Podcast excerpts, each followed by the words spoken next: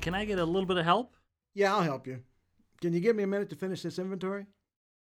Can you tell me where to find the credit office?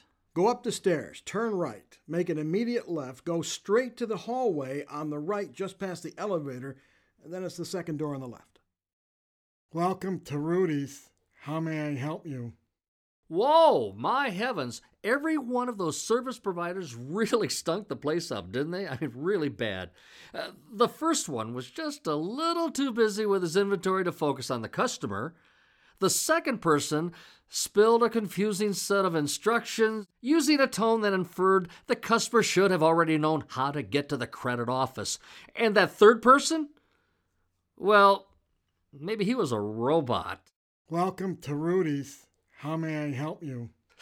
I mean, seriously, he, he really sounded like a robot.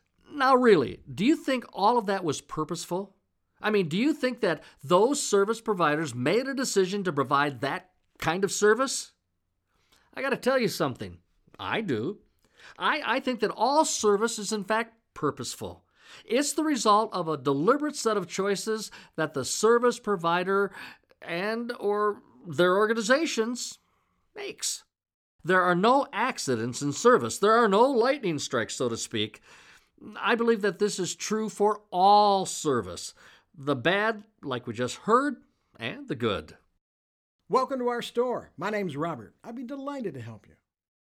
Excuse me, I'm sorry to take you away from what you're doing. No, no, please don't be sorry. You're the reason I'm here. I'd be honored to help. Can you tell me where to find the credit office? Well, I could certainly tell you, but you know there's a bunch of twists and turns between here and there.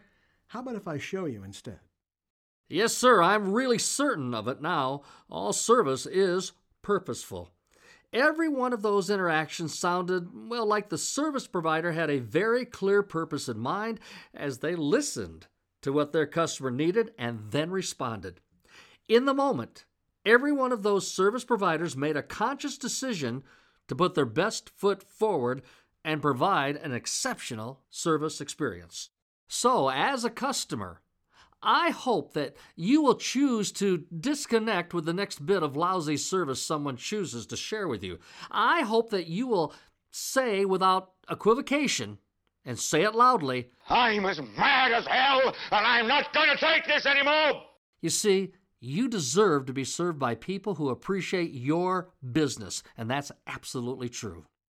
On the other side of the coin, though, I hope that the next bit of service that you choose to provide is the very best you've ever given anyone. And I hope that it's going to set the stage for an ever evolving, ever improving personal brand of service excellence. The choice, well, the choice is yours.